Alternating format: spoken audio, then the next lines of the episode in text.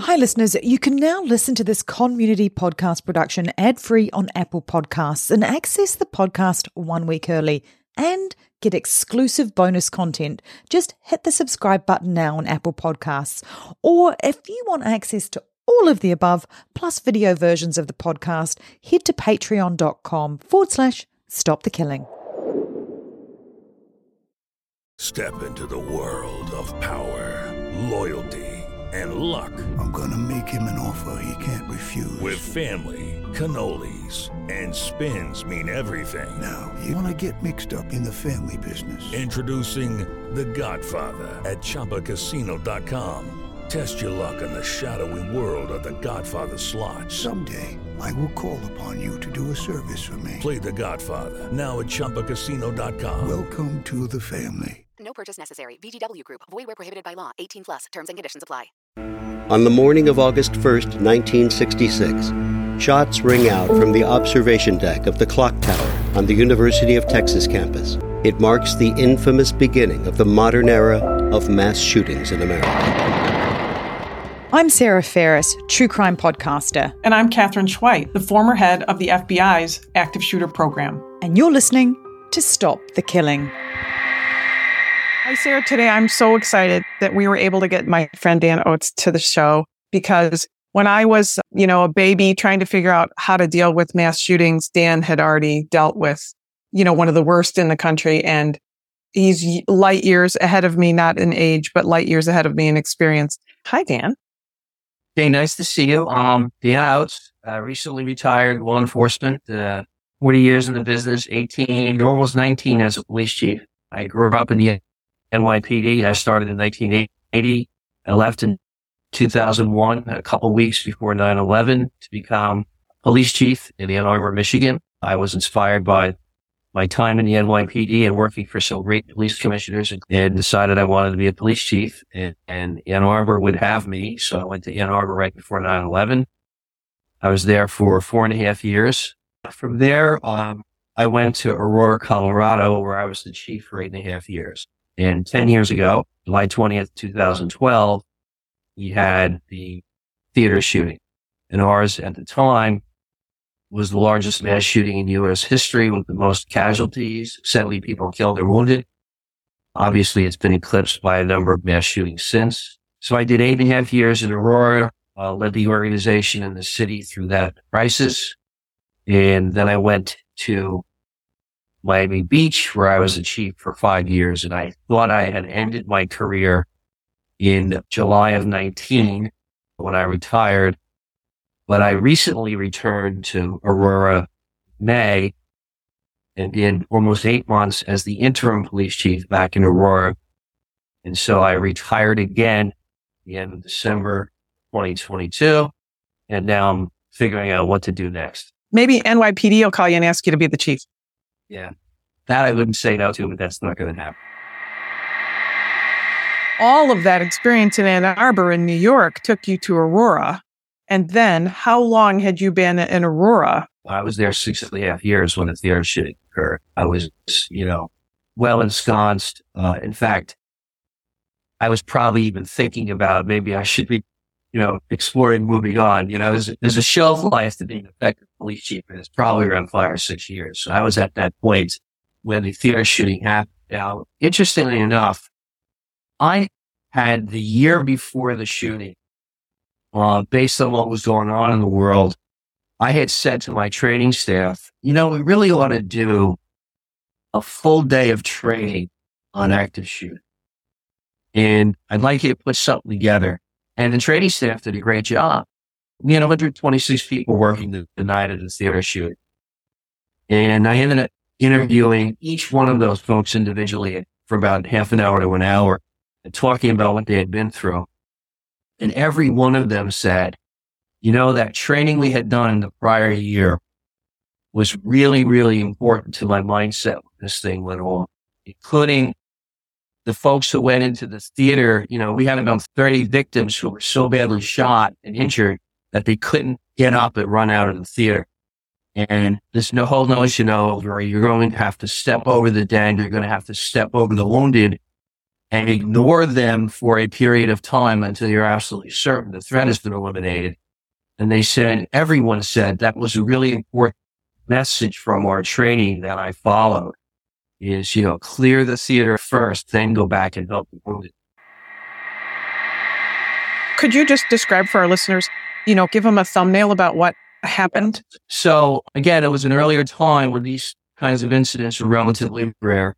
It's twelve thirty-eight in the morning. It was a Thursday night into Friday morning. It was the premiere of a new Batman movie starring, uh, well, what's his name? Christian Bale. Geez, the name of the movie's blanking on me. Was this Batman Returns? Yeah, something like that. And at the time, the movie industry, literally the premieres happened at midnight because the rules were the movie could only be shown on a Friday. So in order to create the aura around the movie, they would have midnight showings of a brand new premiere.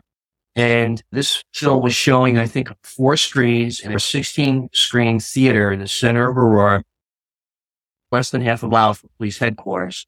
And it was an event. Many of the people who showed up, you know, were were wearing costumes or whatever, regalia, because they were big fans of Batman. And where the shooting occurred was in Theater nine. The place was packed, about three hundred fifty in that theater. There was an adjoining screen, Theater eight, and some of those got wounded by rounds that penetrated the wall. The suspect was a socially maladjusted young man in his twenties, apparently highly educated, on a scholarship to go to the University of Colorado, a PhD program in neuroscience. And he had completed his first year and had decided to drop out. Our event occurs in July, beginning in March. He starts seeking uh, psychiatric care from uh, a psychiatrist team at the University of Colorado because of mental health issues he was dealing with. And beginning in May, he begins to buy weaponry, all legally, tons and tons of ammunition. Uh, when he goes into the theater, he is carrying a shotgun. He's carrying an A R fifteen, multiple magazines, including a one hundred round drum magazine, and he's carrying a pistol, a Glock nine millimeter. And he scoped out the place in advance. We have evidence of that. His operation was he came in in civilian clothes. When the movie started and the lights went down and they started, you know, all the previews and stuff, he went out an exit door to the back of the theater, put a stopper in the door so he could get back in, suited up head to toe in body armor, including a gas mask, and brought inside two long guns, the shotgun and the A R, uh, and the handgun. He threw a gas canister into the theater. Um, that uh, not only was gas, but was pepper spray type irritant. And then he started shooting. And uh, in the end, uh, make a long story short, he fired six shotgun rounds, sixty-five A R rounds before his weapon jammed, and then five or six handgun rounds, uh, killed twelve people, wounded fifty-eight people. Cops were there within ninety seconds. By the time they entered the theater, he was going out the back door. He was immediately apprehended. And then the story of Aurora becomes the rescue of those thirty terribly, terribly wounded people.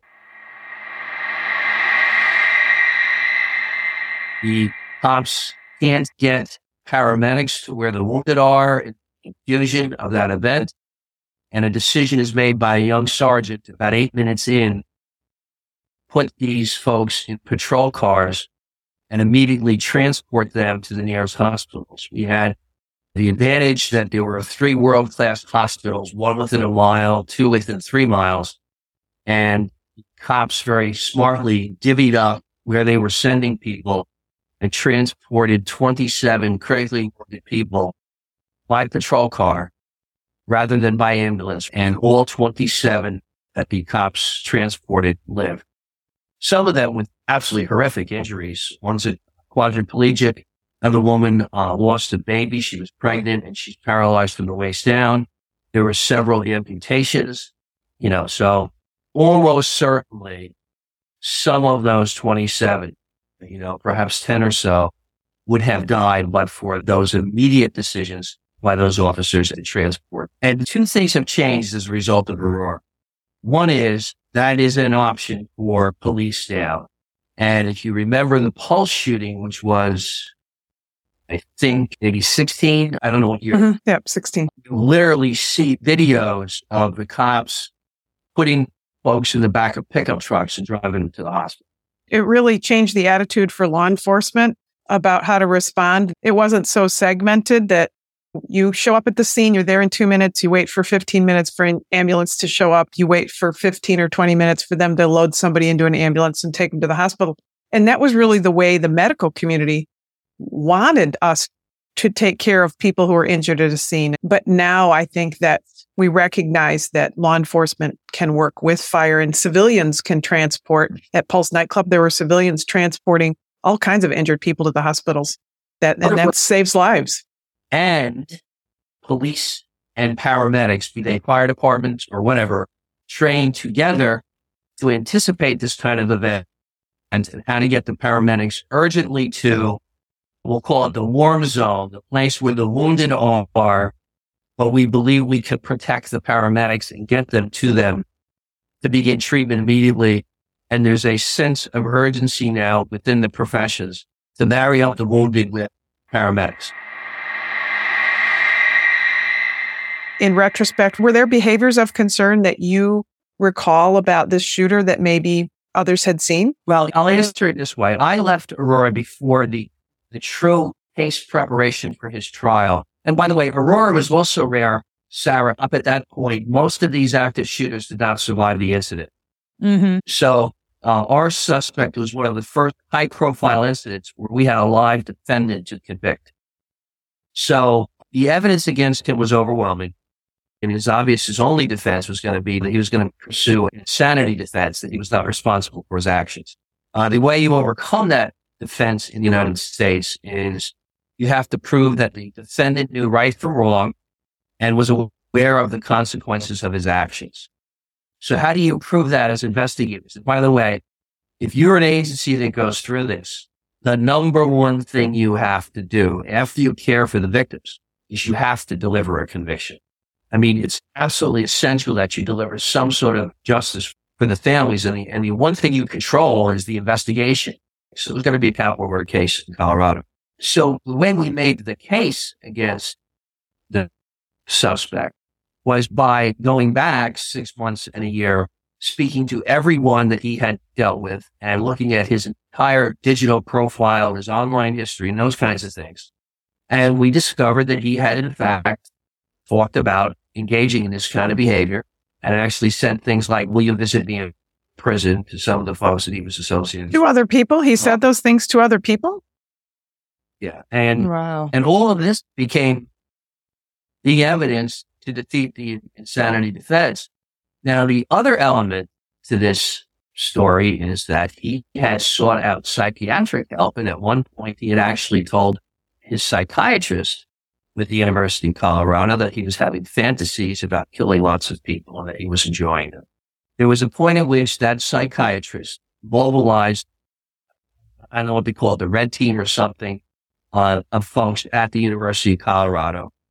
She also reached out to the University of Colorado, the small police department on campus, and told an officer about this and asked the officer to look into the student's criminal history. This is before the event. You know, this is about a month or so or six weeks before the event.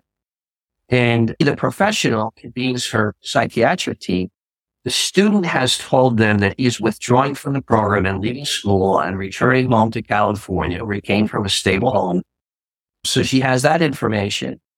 The officer checks, and he has no criminal history and no history of violence, et cetera, et cetera. So for whatever reason, the university team decided that since he was returning home to California, there was no reason to do a mandatory mental health hold and have him checked into a mental health facility under Colorado law, uh, you know, against his will if necessary. Hey, wait, Dan, so, so time out. Mandatory mental health hold. If they had done a mandatory mental health hold under federal law, he wouldn't have been able to buy any weapons if it had been reported. Yes. But, you know, then there's a whole other issue in the American healthcare system, what happens to someone when they're evaluated in one of these things. But at any rate, the police officer is told by the medical or psychiatrist, we don't think there's a basis for a mental health hold. So obviously, the police officer was contacted as an independent authority of state law to do a mental health hold as well. She decides, well, the shrink doesn't think it's necessary. There's no point in me doing it. Are those all just missed signs that we wouldn't miss today, do you think? Well, would they miss today? Come on, Kate. I... yes. Come on. What? Wait, finish that sentence. What were you going to say? I mean, what? I mean, what? I, Honestly, what? It's the exact same scenario could occur again today. Listen, I, I finished up my career five years in Miami Beach, and there was a very, very robust homeless community in Miami Beach because tourists are very, very generous, homeless people in Miami Beach. And we probably did uh, mental health holds. I'm guessing we might have done five to fifteen a week in Miami Holy Beach. Cow. And we would take them for a psychiatric evaluation and they would be released immediately. So I don't have any great confidence that today would be any different. So what would change that? What would change your beliefs in that, that we would do a better job? Is that action by the public and reporting, action by the police, action by the mental health, money, you know, support financially f- to support departments and mental health agencies that are trying to deal with people like that? I think it's more about the healthcare system. I think it's more about more event space, more doctors, more of an earnestness around evaluating folks when they're sent into the system. The system doesn't have the infrastructure to support the volume. And of course, it's also all about the guns.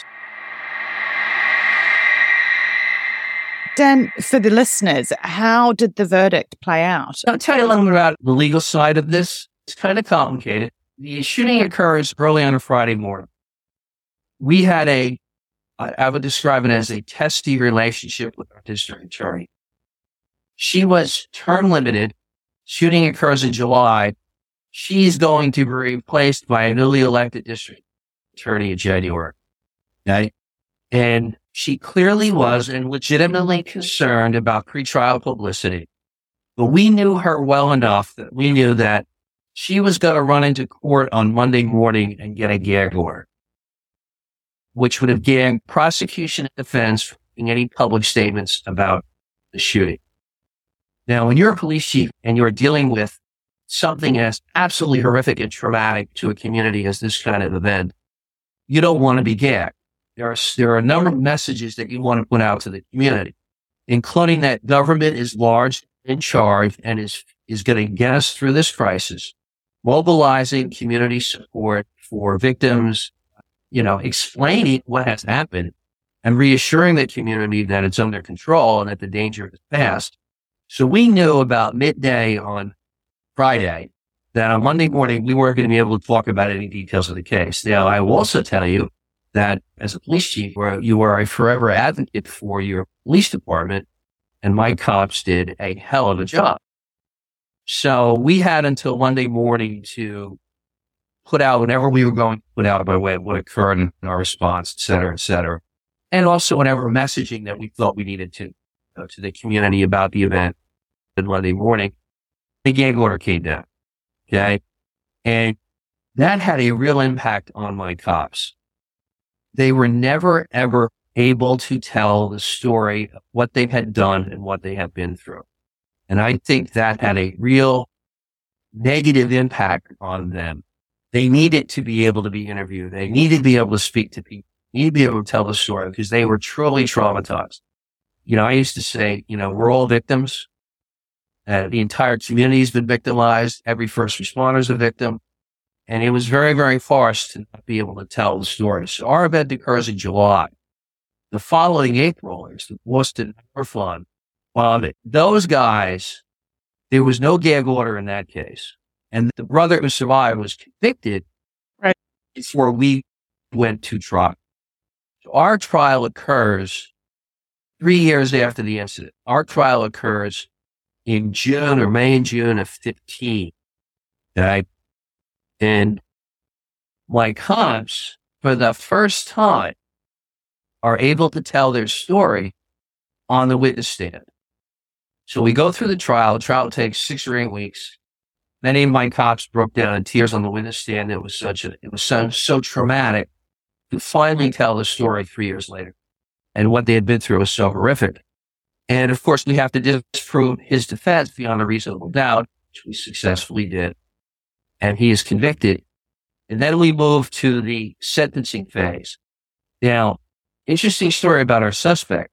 The day of the shooting, he puts in the mail to his psychiatrist a fifty-page manifesto. Mm. Okay? We arrest him, and Sunday night there's a phone call made to the University of Colorado from his defense attorney saying, my client has mailed something to his doctor, and he wants the package back, if you can imagine. That happens a lot, I'm so, sure. No way. So the package arrives on Monday morning at the University of Colorado, and pursuant to instructions from the district attorney, we're very confident that eventually we're going to get to see it, but we expect motions from the defense. So we seal a thing up, okay? And we don't look at it. There's a year of litigation, and eventually there's a ruling that it is evidence, and it's made available to us. When it was made available to us, I took a look at it, and clearly he was disturbed, and the writings are bizarre. And when I took a look at that, my one reaction was, uh, and Sarah, I'm also an attorney, my one reaction was that um, it's going to be hard to convict him to, to death. It's going to be hard to convince the jury. He's clearly right. A disturbed mind. Yeah.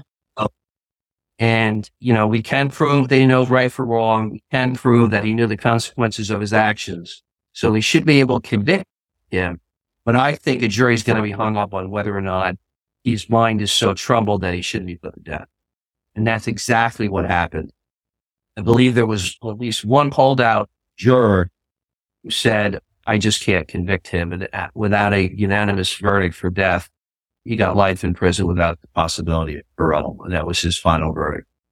But the pressure on us, law enforcement, to deliver a conviction, and I'm so proud that we did, us collectively, our team and the, and the district attorney. I mean, you get to know these families, you get to know these victims, and it's the one thing that you really, really want to deliver is a conviction, because that's what's within our control to do.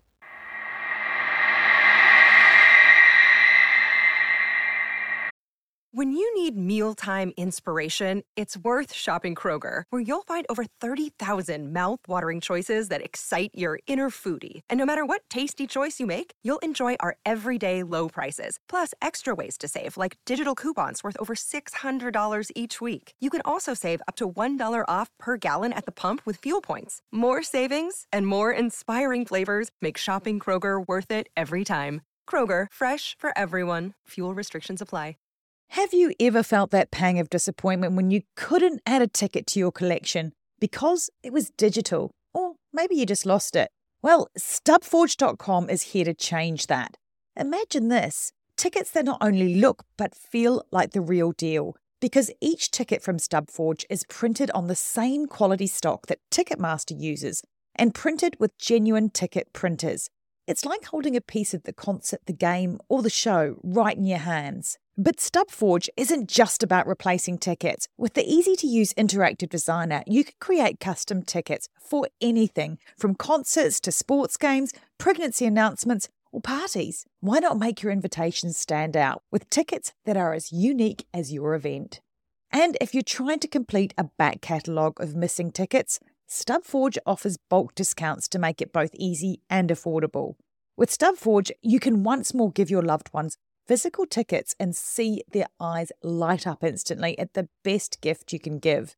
So whether you're looking to reignite your ticket collection, craft the perfect gift, or send the coolest invites, head over to Stub Forge dot com. Start creating today and see how StubForge makes every ticket a story worth saving. Visit Stub Forge dot com and start making tickets today.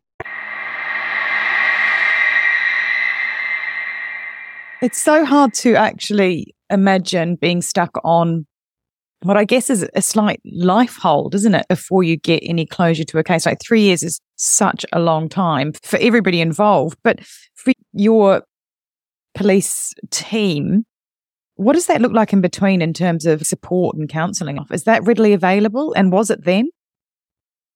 We had top shelf. We were fortunate in that regard. There's a very well-known, very experienced police psychologist, and he had a team. His name is John Nicoletti, and he made his name, you know, and his organization's name, Fallen One, which was thirteen years earlier, and right down the street from Aurora. And he mobilized his team that night. And for the next month, all he did was was help us, uh, the larger workforce of the entire city. And he was there for us and, you know, all throughout. There's a whole really sort of interesting, you know, as a police leader, how do you deal with this? Anyway, um, there were a handful of cops who resisted, but we eventually got through to them and broke them down and got them to go.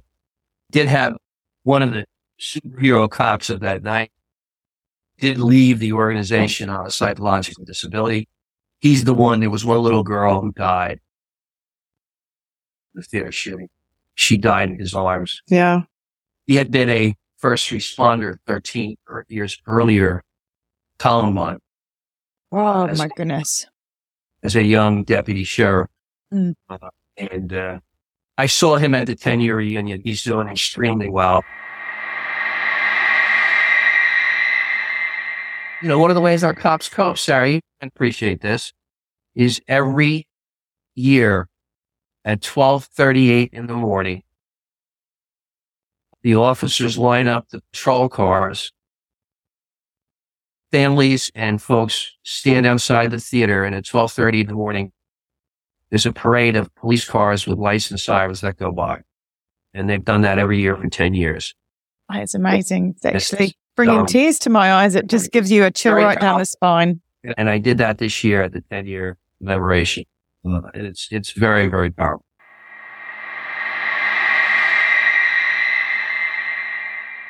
And were there things about the community that, that surprised you? I mean, did you and the department like get, you know, things sent to it, like cookies and teddy bears? Oh, yeah. And the entire community was so powerfully impacted. It's everybody knew someone who was in that theater.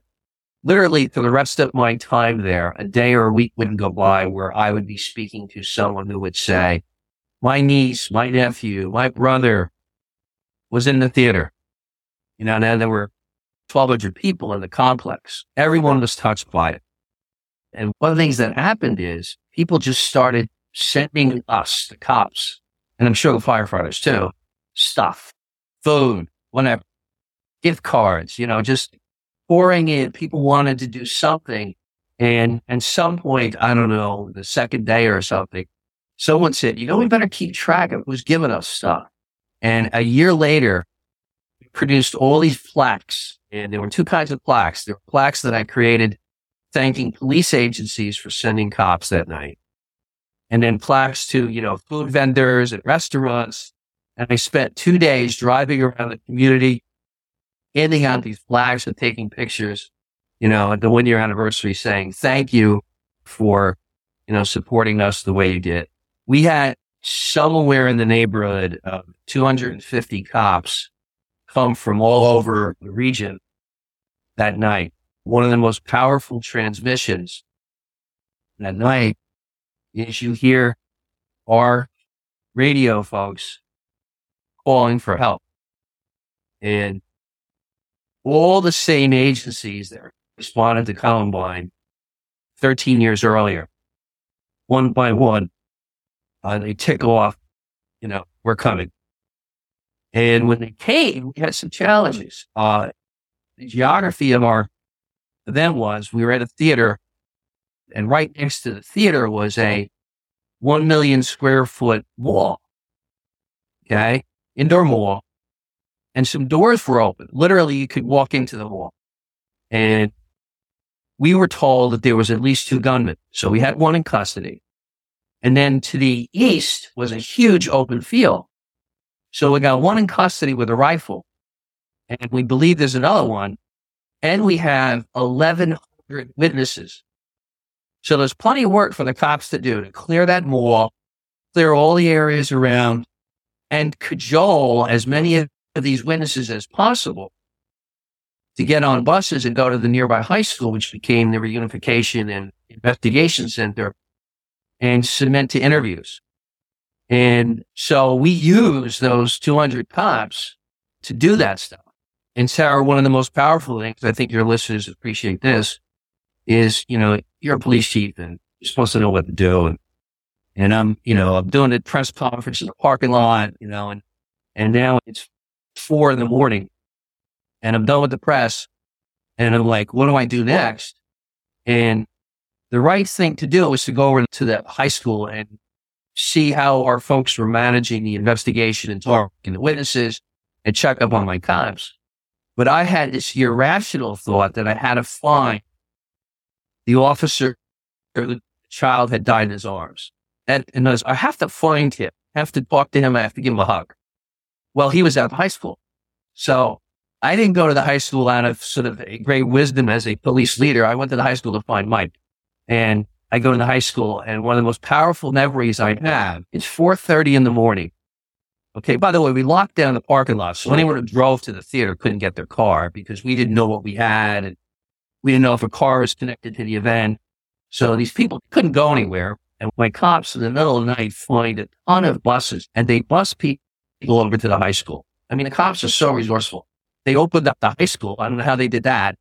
So I get over to the high school, and there's literally fifty to eighty Aurora citizens waiting on one to be interviewed before they go home, to do their civic duty, to be interviewed about what they've seen, and then dispersed across the entire ground floor of the high school are little desks, little student desks, with an investigator and a witness.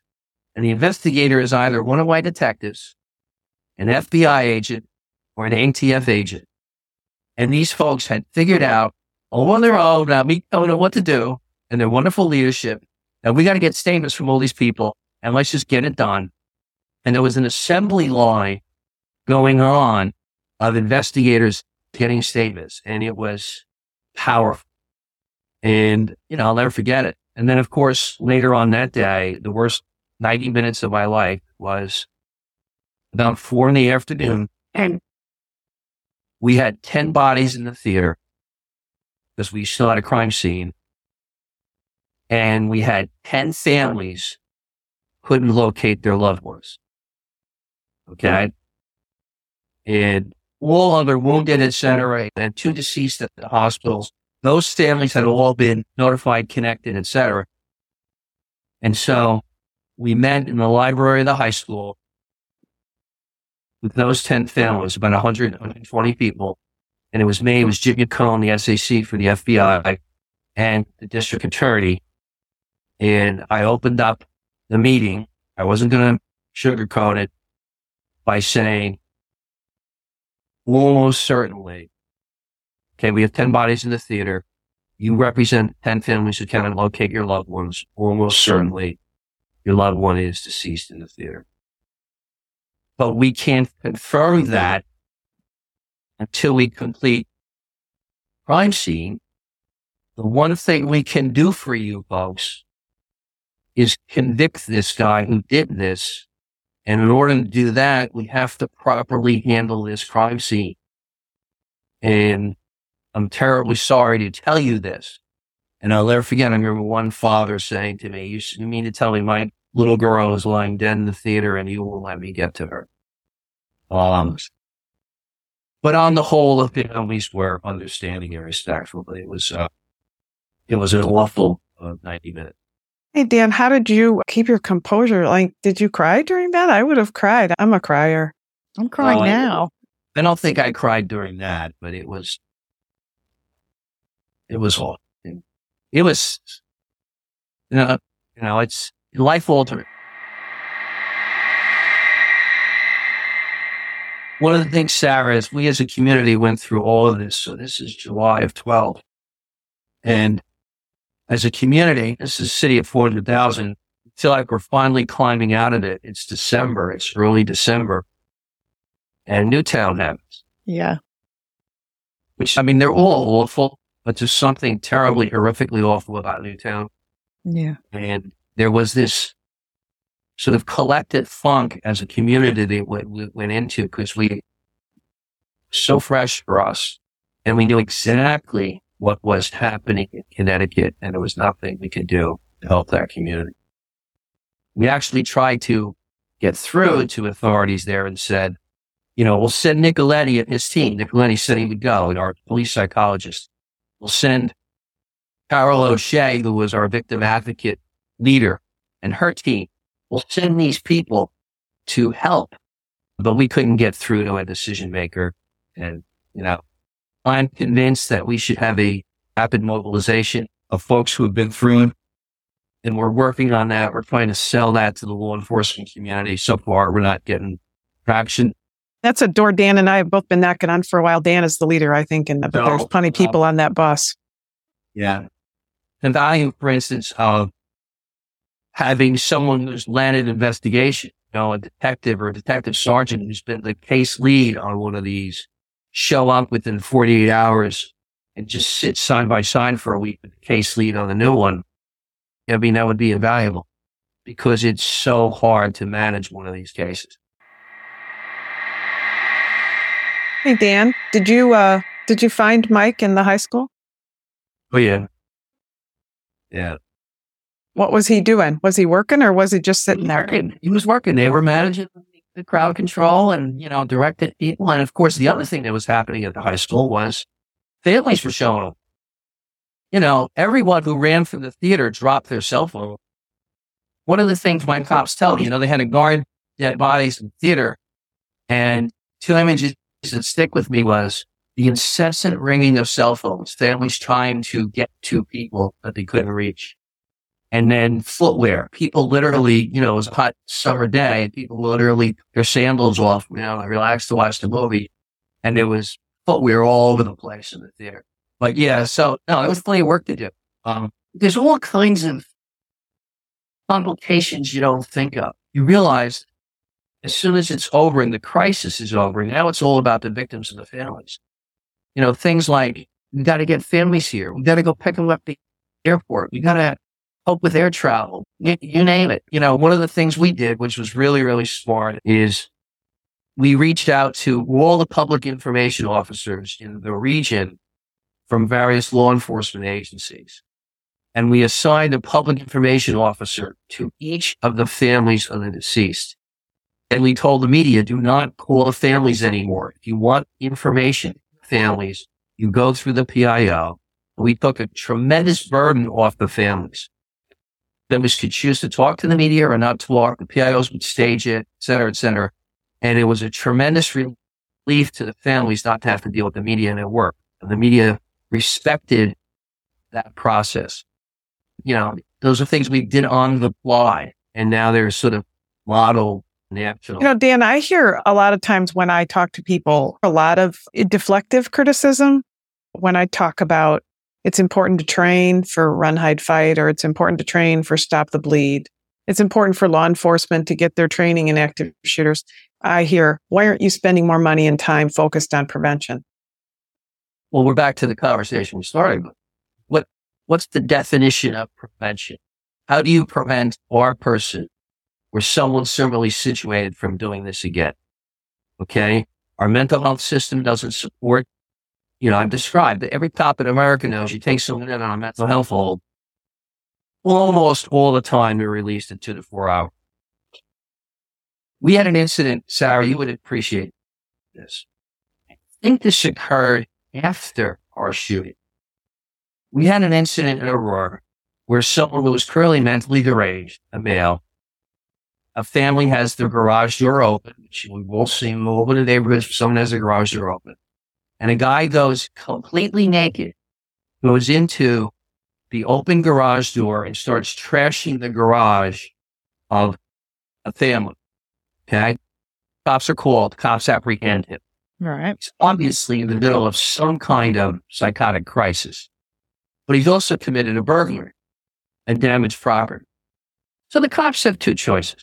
Arrest him for the burglary or treat him as a mentally deranged person, take him to the hospital for a psychological evaluation. The cops choose the latter, the compassionate choice, okay? The guy is released within, I don't know how many days or hours or whatever, but he's evaluated and released. He goes down to Butlow County to the south and murders two people. No. I did so not think that's where this story was going then. Blowback comes to Aurora. Why didn't you arrest him? The burglary. He have committed the murder. Okay? So it was really a failure of the Aurora police. They made the compassionate choice between those two options. But until we solve this issue of mental health and the lack of support here for mental health, combined with the explosive on the pun trigger of accessibility to weapons in America, you know, I, I don't know what we do. So we keep training our law enforcement. We keep training our civilians to do a better job when tragedy strikes.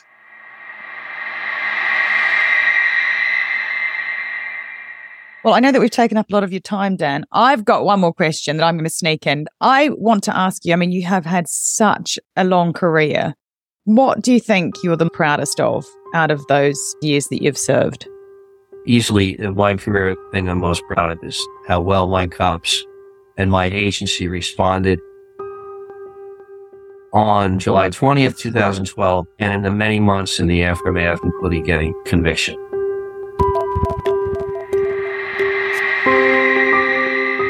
Thanks for listening. And if you want to know more, Katherine's book, Stop the Killing, is out now. For more details, go to Katherine Schweit dot com. Please consider also supporting our independently made podcast. It's simple to do. Go to patreon.com forward slash stop the killing. And for as little as the price of a latte a month, you can be part of the solution to stop the killing. Patreon rewards range from official do-gooder status to ad-free episodes, autographed books, and opportunities to connect with us directly for your business, school, church, or even just a book club chat.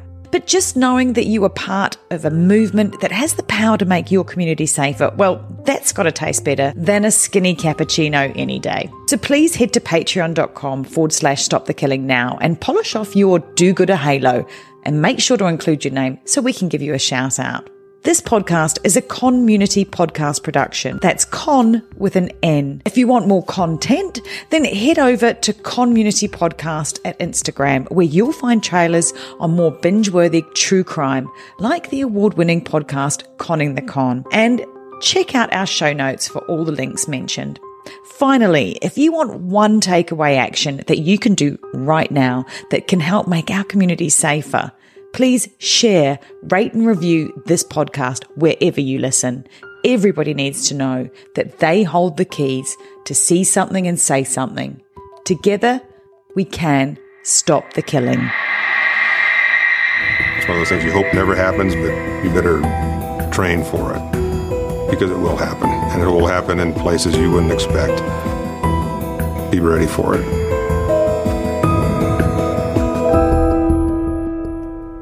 It's time for today's Lucky Land horoscope with Victoria Cash. Life's gotten mundane, so shake up the daily routine and be adventurous with a trip to Lucky Land. You know what they say, your chance to win starts with a spin. So go to Lucky Land Slots dot com to play over one hundred social casino-style games for free for your chance to redeem some serious prizes. Get lucky today at Lucky Land Slots dot com. Available to players in the U S, excluding Washington and Michigan. No purchase necessary. V G W Group. Void where prohibited by law. eighteen plus. Terms and conditions apply.